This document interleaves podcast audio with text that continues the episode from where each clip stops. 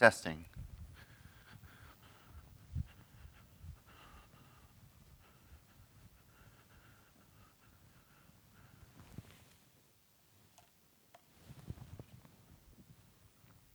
All right. Testing. All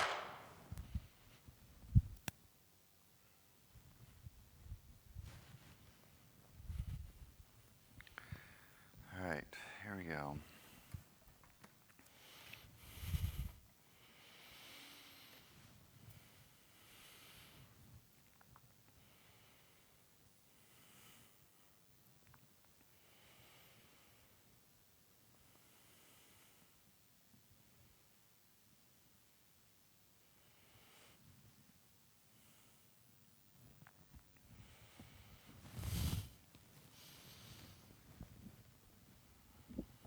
Okay.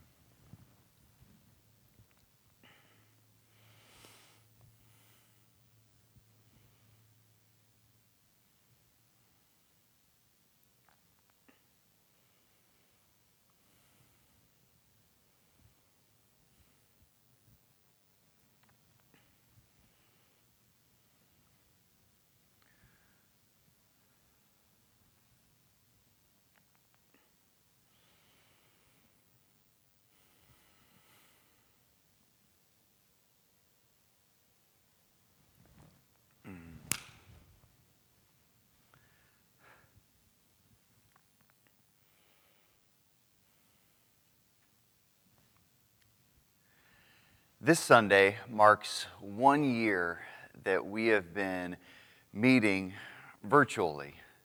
Since we started this journey of COVID 19 and, and have been doing church much differently than, than what we did previously. I'm not sure about you, but um, I'm going to start over.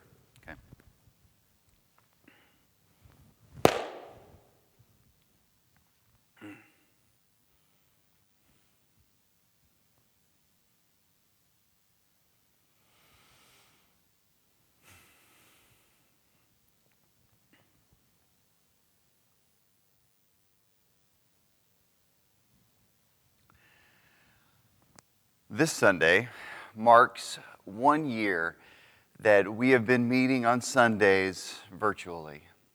It was a year ago that I sat up here with a few guys and, and my wife, and, and, um, and we sang songs over Facebook for the first time with nobody else in the audience. And it has been quite a journey since then. One of the things that I know for most of us that's changed is how we hang out with people right now, our, our community. I don't think I've ever realized the importance of community. I knew that it was important. I knew that, that it was something that, that really drove me, that that's helped sustain me. But I don't think I realized how important the people that I hang out with was. And I can definitely tell you that, that I've been much more selective over the past year of, of who I hang out with, not just because of the virus, but because of whose time I value and who values my time.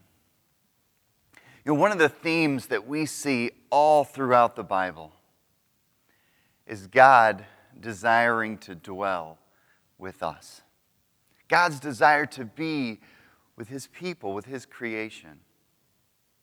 We see it in the garden. In fact, in, in Genesis 3 8, I love the passage where it describes how Adam and Eve heard God walking in the garden.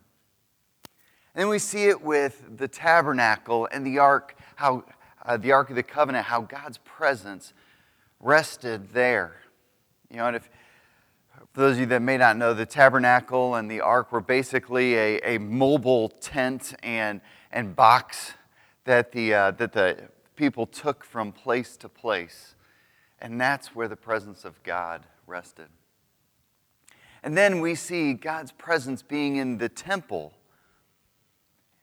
where, um, you know, where the people came and, and especially in that, in that one room, that, that Holy of Holies where, where only one group of people could go, only the priests could go.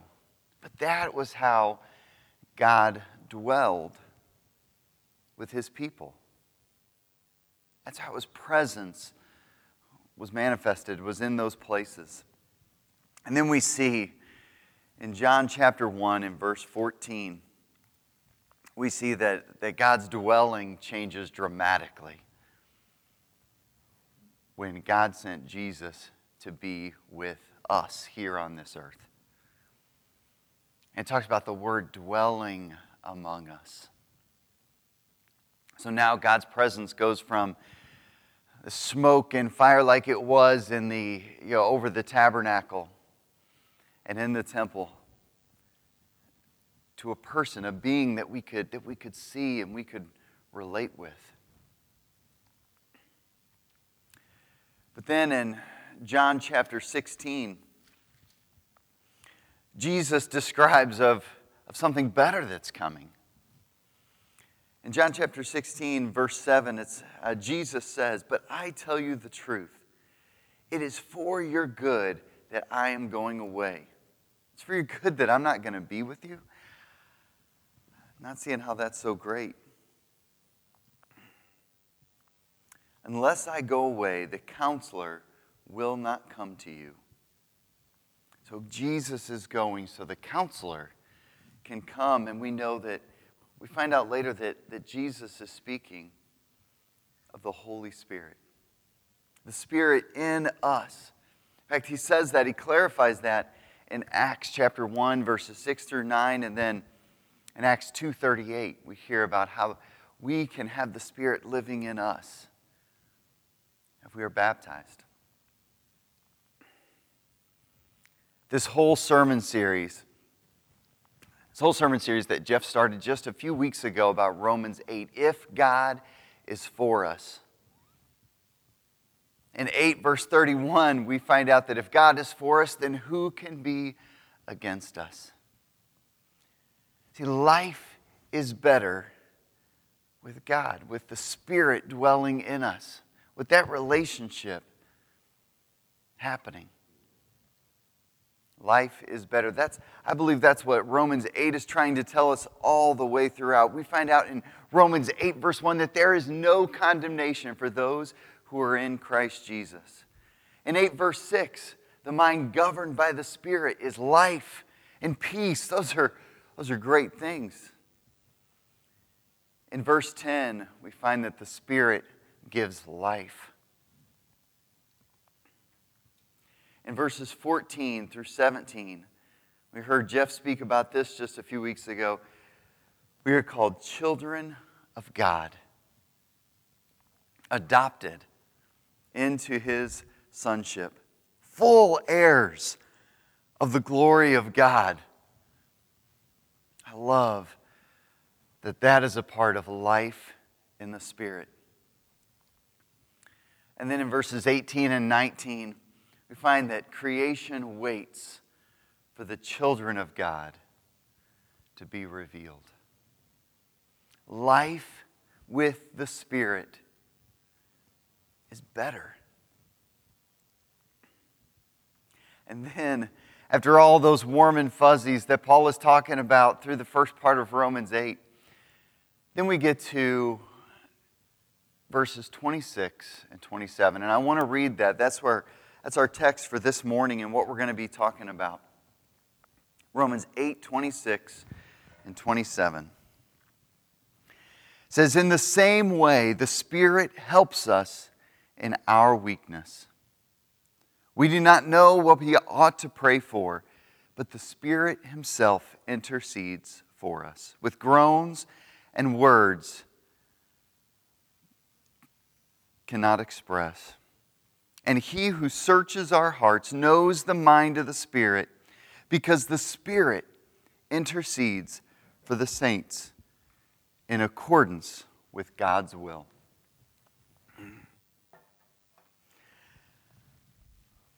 Life with the Spirit is better.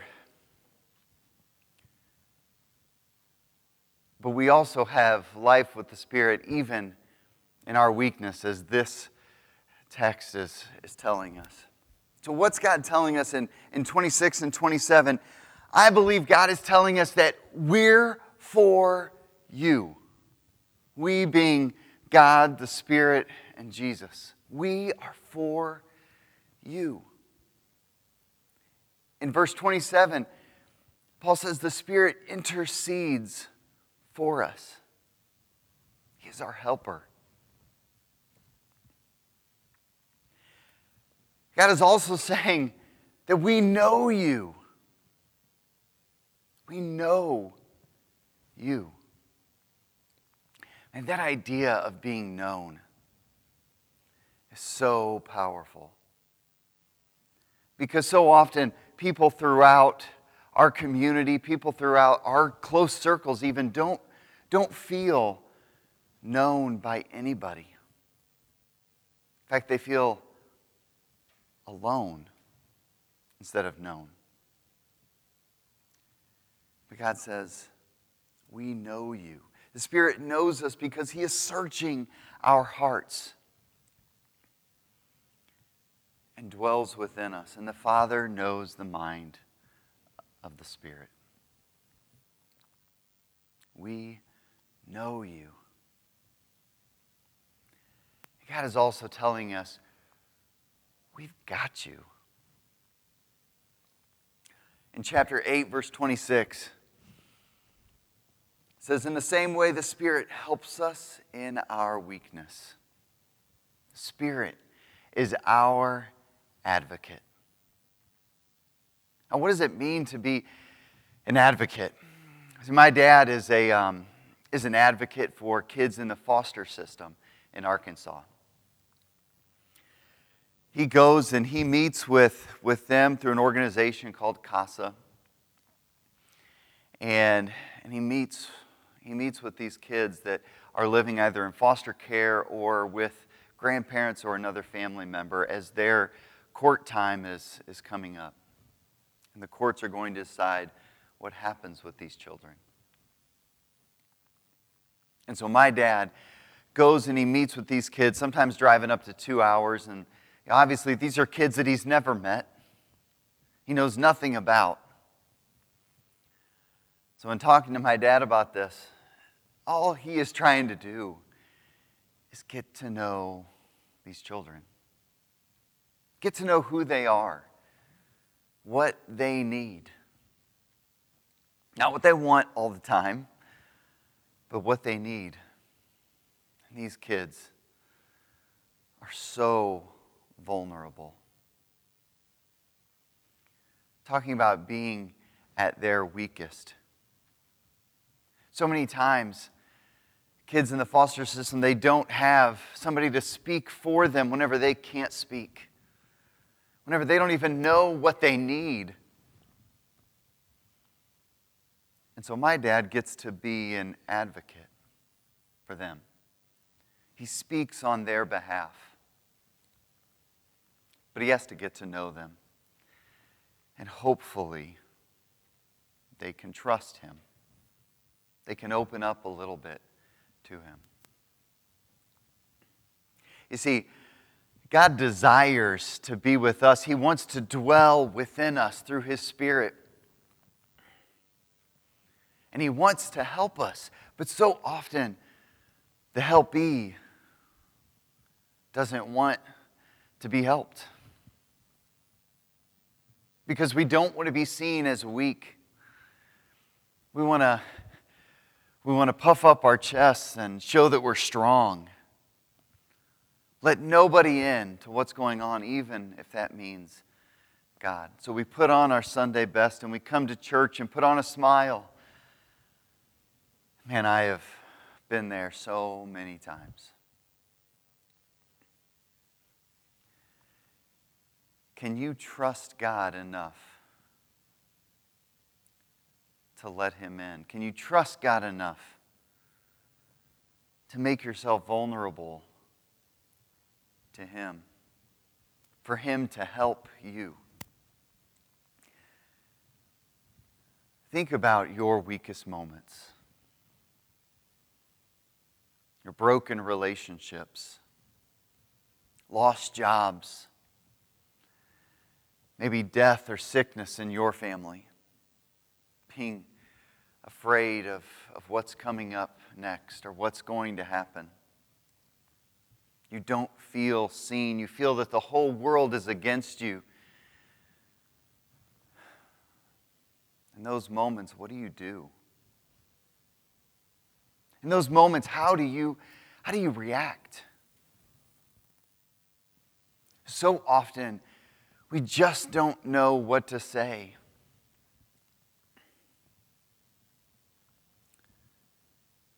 We have an advocate. You have a helper. But do you trust him? Are we spending time with him so we know him and can give up our pride, can give up our desire to even just, just speak on our own behalf and let the Spirit speak? I love that part in verse 26 where it says, we do not know what we ought to pray for, but the Spirit Himself intercedes for us with groans that words cannot express. At what point do we drop to our knees and just let the Spirit take over and cry out to God? At what point do we just shut our mouths? and sit before God. I would love for you to take a moment in your pain, whenever that comes, for you to trust God enough to let the Spirit advocate for you in your weakness. We are not meant to be strong enough but God is. We're not meant to have all the words, but, but the Spirit does. Let Him, let the Spirit be your advocate. Let's pray together. God, we are so grateful for your presence in our lives. We are so grateful that you want to dwell with us. God, sometimes I question why you would want to dwell, why you would want to be with me because of all that I do. But you do. You love us. And God, you have sent your Spirit to be our advocate, to be our helper whenever we don't know what to do next. God, thank you. Thank you for that plan. Thank you for loving us. And God, we know that you've got us. And we pray all these things in your Son's name. Amen.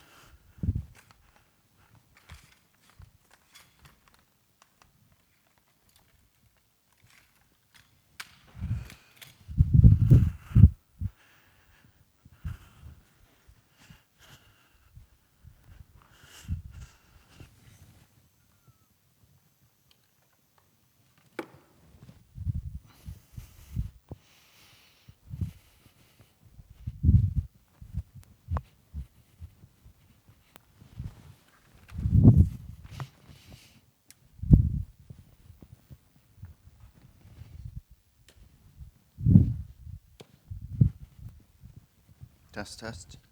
One, two, one, two. Testing. One, two.